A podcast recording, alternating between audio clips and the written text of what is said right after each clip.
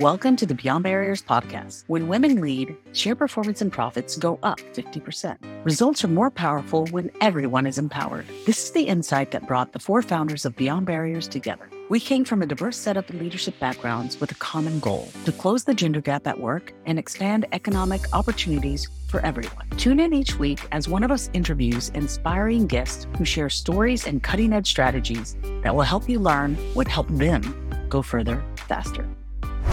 I think the first part of helping to have people that are in underrepresented groups have longer careers is we have to work really hard to create cultures where that's not happening, right? So we have to have cultures where people, in whatever they bring in terms of their background and their individual experiences, they can be that version of themselves every day. So you just take away that exhaustion piece so that those folks, women in particular, have a chance to spend all their time and energy on advancing and sharpening their skills, building their relationships, doing all the things that we want all of our folks to do to build those satisfying careers, but with a little less of the background of that fatigue from dealing with comments or slights or feeling out of place. And that takes day to day work, right? It creates defining the culture, it creates enforcing the culture, we spend a lot of time here, and the core of the way that works is if we actually have real connections with one another. Tune in to today's episode as we explore the keys to fostering career sustainability, creating cultures that defy burnout, and nurturing work life harmony. I'm your host, Brooke Skinner Ricketts, and today we're privileged to chat with legal powerhouse Hilary Preston Vice Chair of Vinson and Elkins. Discover the importance of embracing a long term perspective in your career, setting reasonable limits, and recognizing the power of occasional deceleration. Hilary's story is a source of inspiration for anyone seeking to carve their own path, proving that success isn't just about the climb, it's about finding sustainable practices that allow you to thrive both professionally and personally. Visit gobeyondbarriers.com where you will find show notes and links to all the resources in this episode, including the best way to get in touch with our special guest. Our conversation with Hilary Preston on career endurance begins now. Hilary, thank you so much for agreeing to spend some time with us today. I would love it if you could just start out by sharing your story, maybe pieces of the story that we might not find if we uh, Googled you and your incredible accomplishments, and maybe include a couple of insights or lessons that you gathered along the way. Thanks for having me, first of all. Thanks for all the work you're doing with Beyond Barriers and with this podcast. So, I'm Hilary Preston. I'm the vice chair of Vinson and Elkins, which is a full service law firm about 700 lawyers, both domestically and internationally. I have been at the firm 20 years. Before I was at the firm, I studied law at UT Law School. And before that, I studied physics at, at Rice. On the non Googleable information, I grew up all over the place, mostly in Texas. I went to nine different schools before high school. So a lot of jumping around. My career at the firm has been a mix of trying new things. So right now, I serve in this vice chair role, which is part of our executive leadership of the firm, which is charged with direction of the firm, strategic additions, all of the investments we make to grow the firm and serve our clients. But in addition to that, I have a litigation practice that's really focused on helping clients sort through fights over who owns what technology and how they can use that technology. So uh, both of those pieces are, are part of my day job. I've been reflecting on what would I say is some core lessons that have come out over that career and one of the things I think that is so important is recognizing it's hard to do this when it's early on in your career, but recognizing that hopefully your career, your educational history, the whole path is a long one, not a short one. And how do we find ways, particularly for women, to make that sustainable, to make that something that we can continue to do over years and decades through all kinds of life changes and one thing that I've always returned to, which maybe sounds counterintuitive, is to really think about first decide for yourself where are your limits? And I don't mean limits intellectually or skill set wise, I mean limits in terms of your time investment, your emotional investment, what you're willing to do in terms of investment in your career and your work versus things that are outside of your work. And I think there's a tendency for a lot of people, and in, in my experience, especially for women, to run at a thousand miles an hour always and then be surprised when they wake up a couple years later and they're completely burned out. So I, I spend a lot of time counseling folks about figuring out that balance that works for them and then letting their career goals and things meet that rather than the other way around because otherwise it, it's just not sustainable i know my experience was i had to exceed my limits and fall down and collapse in order to figure out where they were and i think that's true for a lot of us how did you discover where your lines were or your contours yeah there were some things that were always clear to me although i'm sure i crossed this line many times for short periods of time but hopefully not for long periods of time so I, am actually married to my high school sweetheart. So I've got a long history with one person. There's a lot of mm-hmm. grounding that comes from someone who's in your home that has known you since you were a awkward teenager. So that's been incredibly helpful. Once we had kids, I knew what kind of what version of a parent I wanted to be. I wanted to be there present whenever I could be obviously the career that I have is it takes a lot of time. I mean, we're in the advice business and that takes time. But I knew that there were ta- there were things that I wasn't willing to sacrifice, certain amounts of time with my kids. And when I was younger, that defined that set my boundaries for me. And as I've gotten older, I realized that I have to figure out the ways that that I'm maintaining those boundaries in a way that I can keep being productive and contribute to the organization and helping my clients. It's so interesting with kids because I feel like the minute you feel like you've got it under control, they shift, right? There's that that there, we all have to be fluid in life in general, but in particular when it comes to children. I spend a lot of time talking to young parents, both men and women at the firm, about reminding them to be flexible in their own expectations for exactly that reason. You don't know. We talk to a lot of women before they go out on their maternity leaves many of them were all type A personalities, right? So we have a plan for what we're going to do when we come back. I spend a lot of time counseling people. Just set the plan aside, wait and mm-hmm. see how you feel. You don't know if you're going to want to come back right at the end of your leave, if you're going to want some additional time, if you're going to want to be part time versus full time give yourself the grace to figure those things out over time and to change your mind. So you hold a really significant leadership role, both as a leader of your clients, but also as a leader of this um, giant firm. Did you always, did you imagine you would be a leader? Did you, I know you studied physics. So tell me about how that came to be.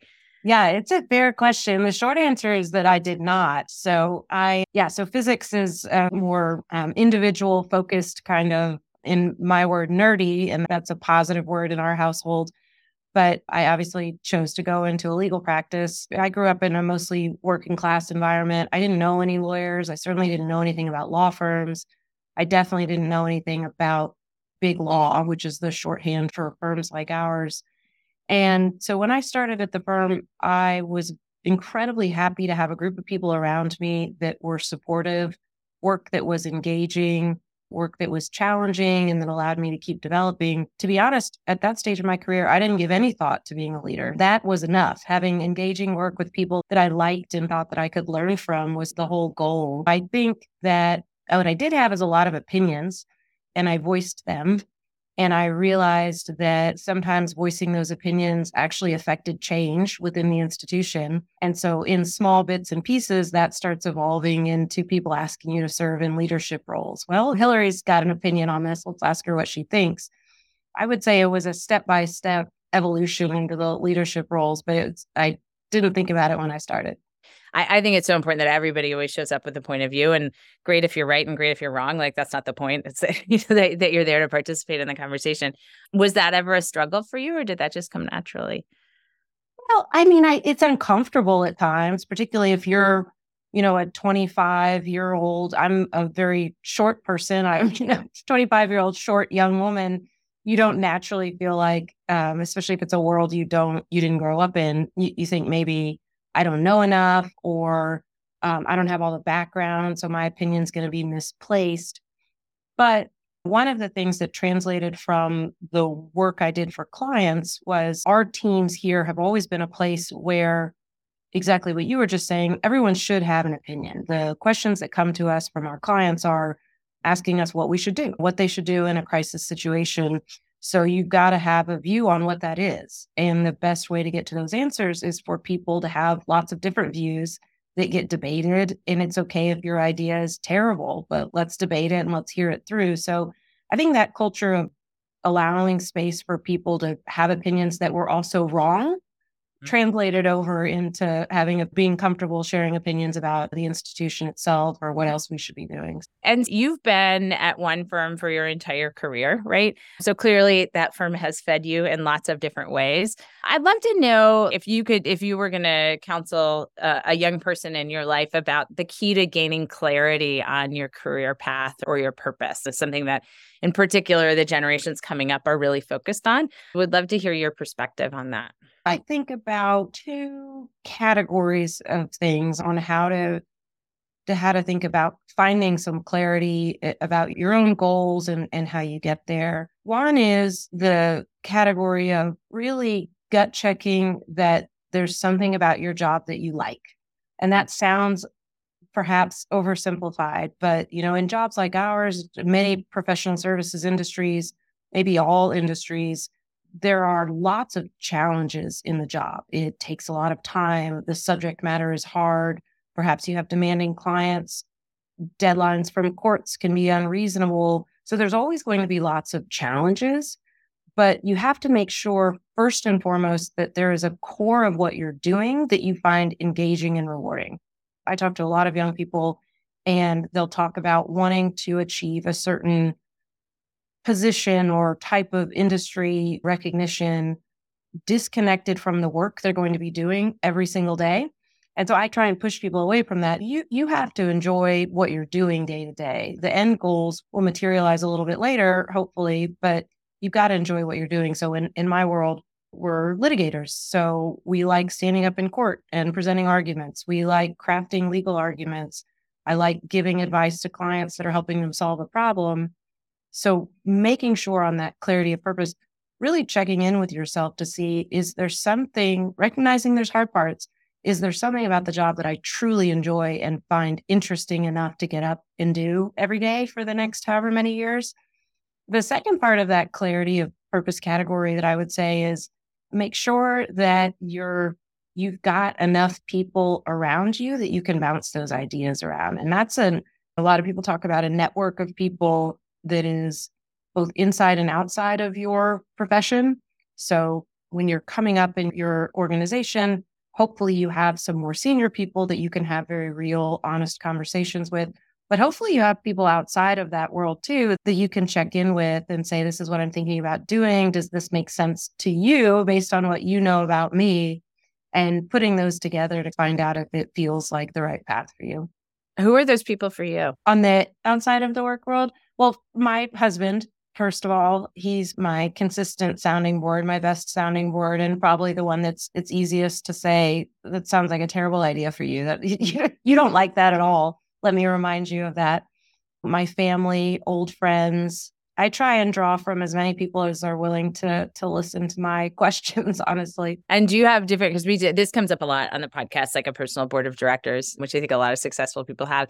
Do you have certain people who you call for certain things or do you like do a survey to everybody when you're wrestling with something? Definitely the former certain people for certain things different category of people for personal challenges versus work challenges. And even within the work challenges people that i developed relationships with when i was a junior person 20 years ago serve a different role in my life now. They're probably into their retirement at this point but um, if you're lucky enough you can keep up those relationships and ask them questions Tell me about building your personal brand or kind of managing your reputation. And then within that, also telling your story, right? You've obviously been elevated to one of the senior most positions in your firm. What role did telling your story and managing your, reputation play in getting there? And how do you approach that? One consistent thing that I spend a lot of time talking to people about, and has certainly been a piece of advice I got early on, and again, sounds oversimplified, is you're in our world, the only thing that you have is your reputation and your integrity. It is what you get hired for. It's what judges think about you first thing when you walk into a courtroom. It's what your colleagues think about you. So, never losing sight of that personal integrity in whatever that means for you. It means a lot of different things to a lot of different people. But when I think about what that means for me, It is one, being dependable, the classics, do what you say you're going to do, something that we talk to our children about, right? Do what you say you're going to do, be the person whose word actually means something. It, it sounds quaint, but I think it's core. And the professional analog of that is making sure that you're giving the right information accurately, fairly, without an agenda. I mean, obviously, we're advocates by profession. We always have a position we're advocating for, but making sure that you're presenting that information in a way that's direct and truthful and honest. And mm. not to say that's enough, because there's a lot of people that that abide by that that don't go on to have long, successful careers. But it is the first step, and it's something that that people need to make sure that they never lose sight of. I like the concept of building your own brand, but I am admittedly terrible at it. It's not something that I've been able to adopt, but I am very focused on building relationships. And I guess that's a version of it. So, in that category, I think a core thing I always think about is finding a way that you have something to offer to the other person in the relationship, right? I had a piece of advice that came to me when I was a very junior lawyer from a mentor who we could not have been different in backgrounds. He came up through a very privileged background, had been in this sort of big law, financial institutions world for a long time. And I asked him one time for some advice naively at 25, 26 years old. And his, he was like, I have one thing to say to you classic, like soundbite advice, but it stuck with me. Make yourself useful. And that means a lot of different things over time. I've evolved it to make yourself useful to people that you admire, yeah. to people that you want to work with, and yeah. approaching those relationships not so much as what could this person do for me, but how can I be useful to that person? One, it's more satisfying, and you'll find that those relationships get deeper more quickly. Do you have or have you had like significant mentors along the way? Lots of them, thankfully, lots of them, and still do. And they fall into different categories over time. I had people that, when I was more junior, really pushed me, sometimes in ways that made me uncomfortable, but meaning they'd say, I do think you're ready to go handle this oral argument, or yes, you can take the lead on that particular assignment. And and we need that. We need the people that see something in us before we see it and they can help you draw it out. I've had people that were tremendous mentors in terms of finding some version of work life balance. People that have been through it. I think, unfortunately, there's still very few women who are a generation older than I am that you can look to. But I was very fortunate to have a bunch of men, mostly men, who could serve that same mentor role. So their life didn't look exactly like mine. Their role in their family didn't look exactly like mine, but still had a version of that balance that I wanted to find pieces of to emulate. So I think that's incredibly helpful. Yeah, lots of mentors and sponsors. And then over time, if you're lucky enough to continue in these careers for a long time, I've had clients that have been mentors. And and what I mean by that is obviously they've hired us to help them solve a problem. So we're providing that service, but they've been doing it perhaps 20, 30 years longer and can give you some feedback that help you grow in your career. The foundation for being able to receive that feedback is that you have some relationship with them. So they feel that it's appropriate for them to give you that feedback. But that's been hugely helpful to have that direct relationship that someone can say, when you did X, Y, or Z, that wasn't great. Here's where you missed the ah. mark. But you you have to be willing to accept that I really love this idea that we talked about at the beginning of like career endurance. And it's been interesting to see there are so many Gen X women who are just like, they probably have one or two big jobs in them. Like I'm talking very senior women, and they're just piecing out because they're so fried. Right. and so I'd love to, but I'm interested both for the, because we work with a lot of mid career women, we work with a lot of senior women. And, and I want for the mid career women not to hit that point, And I want for the senior women to find renewal, right? And not just burn out in work. I'd love to have you thought about, and maybe you've applied this within your firm, but have you thought about like how do we nurture that? How do we create those cultures or just one on one relationships with people? What are your thoughts on that? Well, I think part of it is, and, and I'll, this has been a bit gendered, but I think is appropriate, I think that for a lot of women in particular, there's a fatigue that happens for them day to day that isn't always visible to a lot of other people. So when you get, we'll stick with the Gen X women who have been at it for a couple decades. I'm in that category. You sometimes don't recognize the toll that fatigue has taken on you. And what I mean by that is you've got, in my world, judges that will comment. This happens less now than it did 20 years ago, but judges that will comment on whether you're wearing a pantsuit versus a skirt suit, people that call you little lady, people that ask you to go get coffee, just nothing that is horrible on its own, but all these little things that wear you out and have the risk to make you feel less than on a day to day basis, in addition to all the like actual difficult legal work that you're trying to accomplish. And so I mentioned that point to say, I think the first part of helping to have women have longer careers or people that are in underrepresented groups have longer careers is we have to work really hard to create cultures where that's not happening. Right. So we have to have cultures where people in whatever they bring in terms of their background and their individual experiences, they can be that version of themselves every day. So you just take away that. I mean, ideally, it's probably not 100%, but you work really hard to take away that exhaustion piece so that those folks, women in particular, have a chance to spend all their time and energy on advancing and sharpening their skills, building their relationships, doing all the things that we want all of our folks to do to build those satisfying careers but with a little less of the background of that fatigue from dealing with comments or slights or feeling out of place. And that takes day to day work, right? It creates defining the culture, it creates enforcing the culture. We spend a lot of time here emphasizing that the core of how we're a big organization, but we all still work together. And the core of the way that works is if we actually have real connections with one another. So you have to spend the time to know each other, not because we want to all go have beers at the football game together, not for that reason.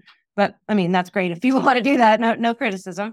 But because you have to have that some sort of personal connection first so that people feel comfortable just going about their day in a way that isn't exhausting for them. That really important framing. I think it's and it's both like the microaggressions or the and by the way, I have a great little lady story for another time. Uh, it turned into a nickname for me because it was but but also then you have this dynamic of many women in you know if you're your first generation corporate or your first generation in the role that you've had there's so much time spent trying to like decode sort of the all of the signs and signifiers and all the that it, that's a tax, right? It's a time tax because you're like, you can't be out drinking a beer if that's what you want to do, or you can't be out socializing because you're like studying up on on this context. And so I think that's one of the things we focus on too is can we shortcut that for people to help them get to the good stuff faster? But, but it's really tricky and unwinding that culturally, not just for women and, and underrepresented groups, but also for our pale male friends, right? Who are yeah. big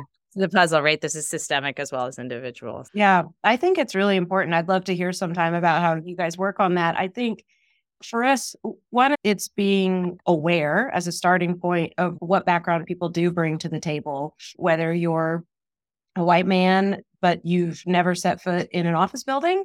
That brings a lot of challenges in terms of fitting in and not fitting in, but just navigating, as you said, all those little codes that you think everyone else knows that you don't you certainly have to take the time to be aware of what people, what their background is, and moving away from assumptions about what types of activities and ways of engagement people enjoy. Mm-hmm. And maybe, maybe just asking them, would you like to go to this football game or would you prefer to go for a, a walk around the lake or whatever it is, just different ways of connecting with people. What if you knew exactly where to focus to go further faster? Imagine having clarity on your strengths and barriers and the ability to take action and gain unstoppable momentum to deliver results and advance. Take the Beyond Barriers Momentum Metric quiz to get a personalized report on the five C's, core categories used to measure and accelerate success. Visit gobeyondbarriers.com slash quiz to get your report today. So, one of the things, one of the biggest barriers that we work on with folks is overcoming fears and limiting beliefs, right? And we all have these, whether they come from all sorts of places, and some of them either, some of them even gather momentum as we grow in our careers. So, I'd love to hear one, how have you dealt with overcoming fears and limiting beliefs? And then two, how do you counsel others in this regard? Yeah, this is a ongoing challenge for everyone I know because there's always new challenges and always new fears, right? You know, I had certain sets of fears when I was a junior person, fear of standing up in the courtroom, for example. And as I got more senior, you think about, gosh, I'm uncomfortable being the only woman in this decision making body. So those fears keep coming and they keep changing. I think that's one important to recognize. Sometimes people beat themselves up because they'll say to themselves, "Well, I've been doing this 5 years and I'm still anxious about X." Well, well, you might be for the rest of your career, and that's okay because these are parts of what we do. We're pushing ourselves, we're trying new things. The advice I give, it sounds it sounds terrible and hopefully it's not, but I know a lot of people have found it's helpful and I've found it helpful. So take an example of something that's giving you like incredible anxiety um, I'll just use the classic litigators example. You're standing up to make a very important oral argument. In our world, that means it's time limited. You've got three judges sitting there staring at you. There's a red light, yellow light, green light. When your time's up, like you must stop talking. They can ask you whatever you want. You're supposed to know everything under the sun in a matter of 20 minutes. So, very anxiety producing situation for most people at least. I actually try and for myself and for other people that are having anxiety about that type of situation or other parallels imagine the absolute worst case scenario. Imagine it. Imagine you stood up and no words came out of your mouth or you forgot why you were there like that classic dream example you don't even remember what the case is about and then what happened afterwards? Probably you went home or you went and found a friend and had a martini with them or went for a run or whatever else and life went on. So sometimes i have to tell people like and i'm sure that would be terrible advice for certain categories of people but for a lot of people working your way through that worst case scenario and recognizing that even if you quote unquote embarrass yourself it'll be okay. You'll keep going. You'll keep moving. You'll do better next time so I actually do sometimes play out the worst case scenario in my mind. And then the next day after that, not just the worst case scenario, but what happens next. And I think it allows you to just realize it's okay to take that shot. It's okay to just stand up and give it your best effort. You will find things to criticize about your best effort, and that's okay. So that's been a really useful tool for me and a, and a number of my colleagues. Yeah, I, th- I think that's so valuable. I mean, I think the other thing that often happens when you project that out is you realize that you would regret more not taking the shot, right, than taking it and falling completely on your face, right? It's just like there's one, it's not going to be that bad if you fall on your face. Two, you're probably not going to fall on your face. And three, like it would be really sad if you didn't leave. Yes, absolutely. And I mean, if you're really challenging yourself and you're trying to develop new skills and push yourself, there will be times that you do things that you look back on and you're embarrassed about. And that's all right. You got to push those things to develop those skills to get better for the next time. And I've had oral arguments where in the middle of it, I started breaking out sweating like I had just been running a 10K. Super embarrassing. But sometimes you just have to stand there and be like, all right, I'm going to get through this in this really awkward way. And then I will leave and go take a minute. And that's that's just something for people to keep in mind. The consequences are in a lot of what we're doing in professional services world, the fear is around standing up and doing something, standing up and using your voice, whether in a courtroom setting, in a boardroom setting, in just giving difficult advice or feedback to someone else. And we we turn that into this physical fear thing, which it's not, right? So just making yourself kind of work through those challenges and getting used to it is um, it it takes practice. I think a lot of these like core skills, it's not something you ever accomplish right? It, it's like yoga. You just keep coming back to it. You keep and and you don't ever you don't ever you're not ever a master not in this life anyway okay tell me about your did you have any daily habits or rituals that you consider key to your success? Yes and I'll talk through current things. Since they definitely changed a lot over the years, depending on what was going on in my work life and personal life. Currently, daily habits for me, I'm a very early morning person. So I am up very early. I do have time before the rest of the household gets up. And generally, I do nothing in that time. I'm not one of these people that will tell you, like, I meditated and worked out and, you know, took a cold plunge and all these wonderful things. None of that's happening. It's just me waking up and like calming down before the day actually starts. I really do, it sounds so trite, but I really do make sure to get daily exercise of some form. I found that the number of things that feel overwhelming and insurmountable before exercise and after exercise are vastly different. My my brain turns things up into very big concerns you take the step back, you get some exercise in whatever way works for you. And then afterwards, you're like, all right, that's just a series of to dos that I can actually work through. It's not this insurmountable problem. When I can, I travel a lot, but when I can, I really do try to prioritize when I'm home in Austin.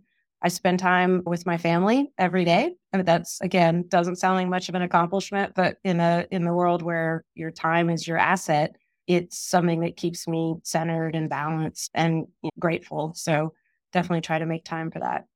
Yeah, I love the just being time, right? Because we get so focused on, well, what did you do and how did it go? And right, it's a, it is really nice to. I'm a little twitchy, so I'm I'm practicing that, but it's important to remember how to do that. And it's not easy, right? I mean, most of us are conditioned or programmed, or it's our natural state of affairs or something to be productive at every possible moment.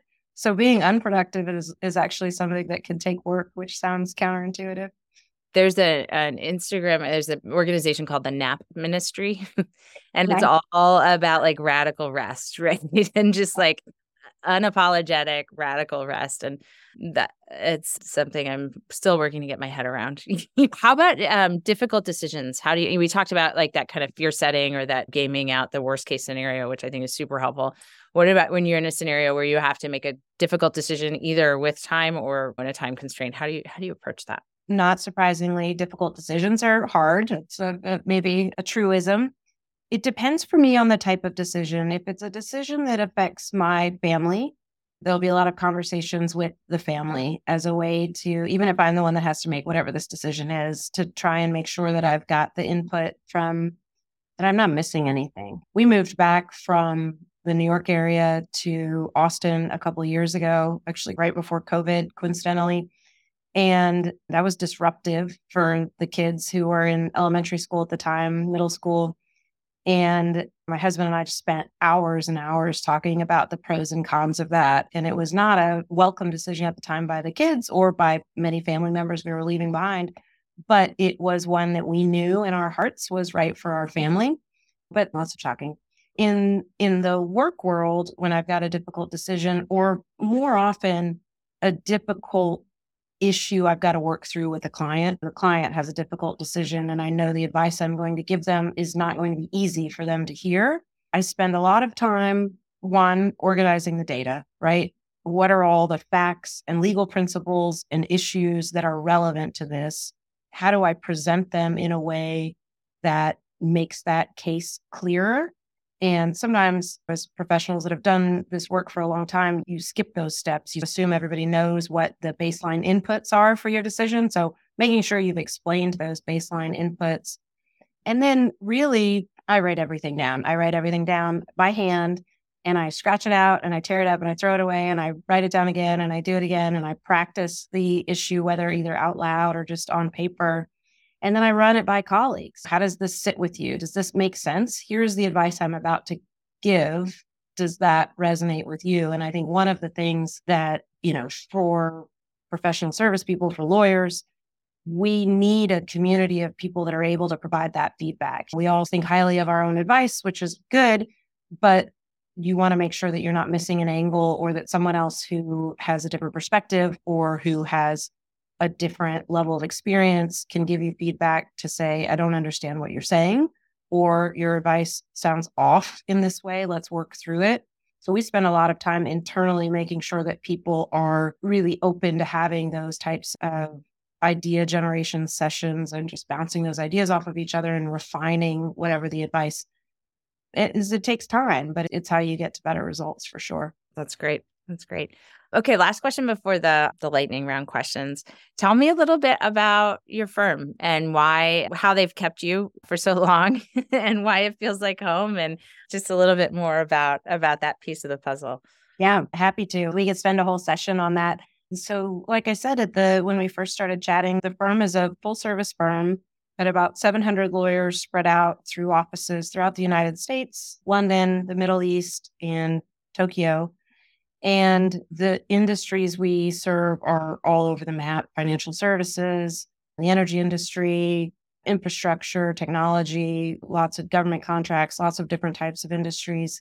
So there's a wide variety of people and areas of expertise within the firm, which is a, a very positive thing for me. I think having a, a large group of people that are all experts in their field that you can draw from is huge. And I, I enjoy it and it's helpful when you're trying to f- figure out a puzzle piece to some difficult problem.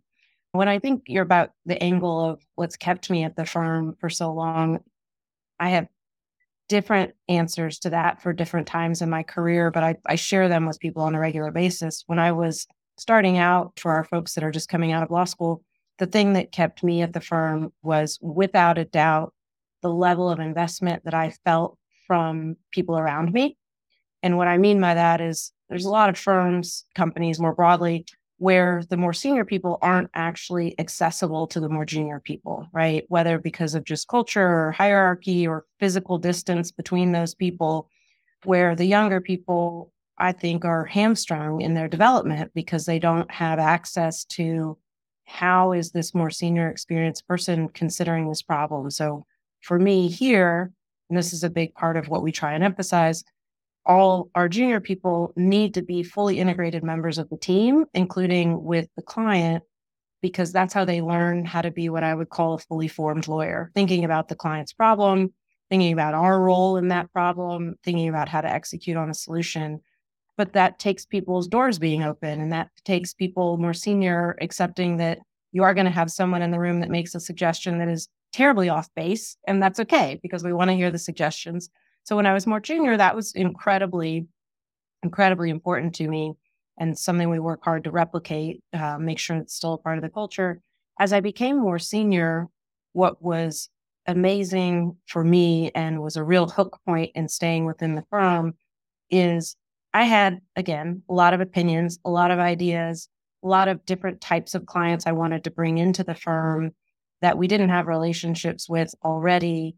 And as a senior associate and junior partner, I was shocked and amazed at how much the more senior people were willing to support those efforts instead of saying, well, Hilary, don't do that's not worthwhile, or that'll never be important enough to pursue people got on planes, they came to meetings with me, they supported me, and then let that be my undertaking instead of feeling like they were taking it over or pushing me aside as the more junior person. So that feeling that you can really build something that's, quote, you have some ownership over in addition to playing your role in the larger firm was hugely important because it makes it for a more satisfying day-to-day experience. Can you tell me what book has greatly influenced you? I would say, well, there's lots. I'm that is my one hobby. I don't have many hobbies, but reading is my one hobby. So very hard question for me. But okay. a book that I come back to on a regular basis is called, I don't know if you know it, called A Religion of One's Own. And it's about finding meaningful connections in mundane sounds too critical, but in in all aspects of your life. Find things that are enriching that might not be obvious that they should be enriching. And I'm certainly the author would criticize me of oversimplifying it, but that's a piece of the puzzle that I've gotten out of that book that I return to quite a bit. What is your favorite inspiring quote or saying? For me, the one that I return to is be the change you want to see in the world. What's a one word moniker or a couple word moniker that you would use to describe yourself? I would say, hopefully, steady.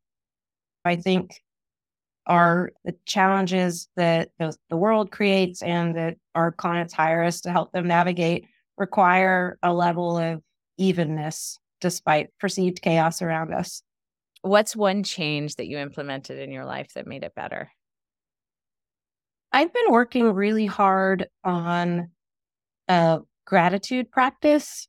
I would say I'm not doing great at it yet, but I'm working really hard at it. And it does make a difference. It is a easy way to shift your mindset about what you're going to do that day and just be grateful for all the things that are easy to take for granted. I woke up in a warm bed. I ate a delicious breakfast. I have a healthy family, you know, all these things that you can get overwhelmed by your to do list of the day and forget those things. And I've found that just um, working on that has been a really helpful mind shift for me.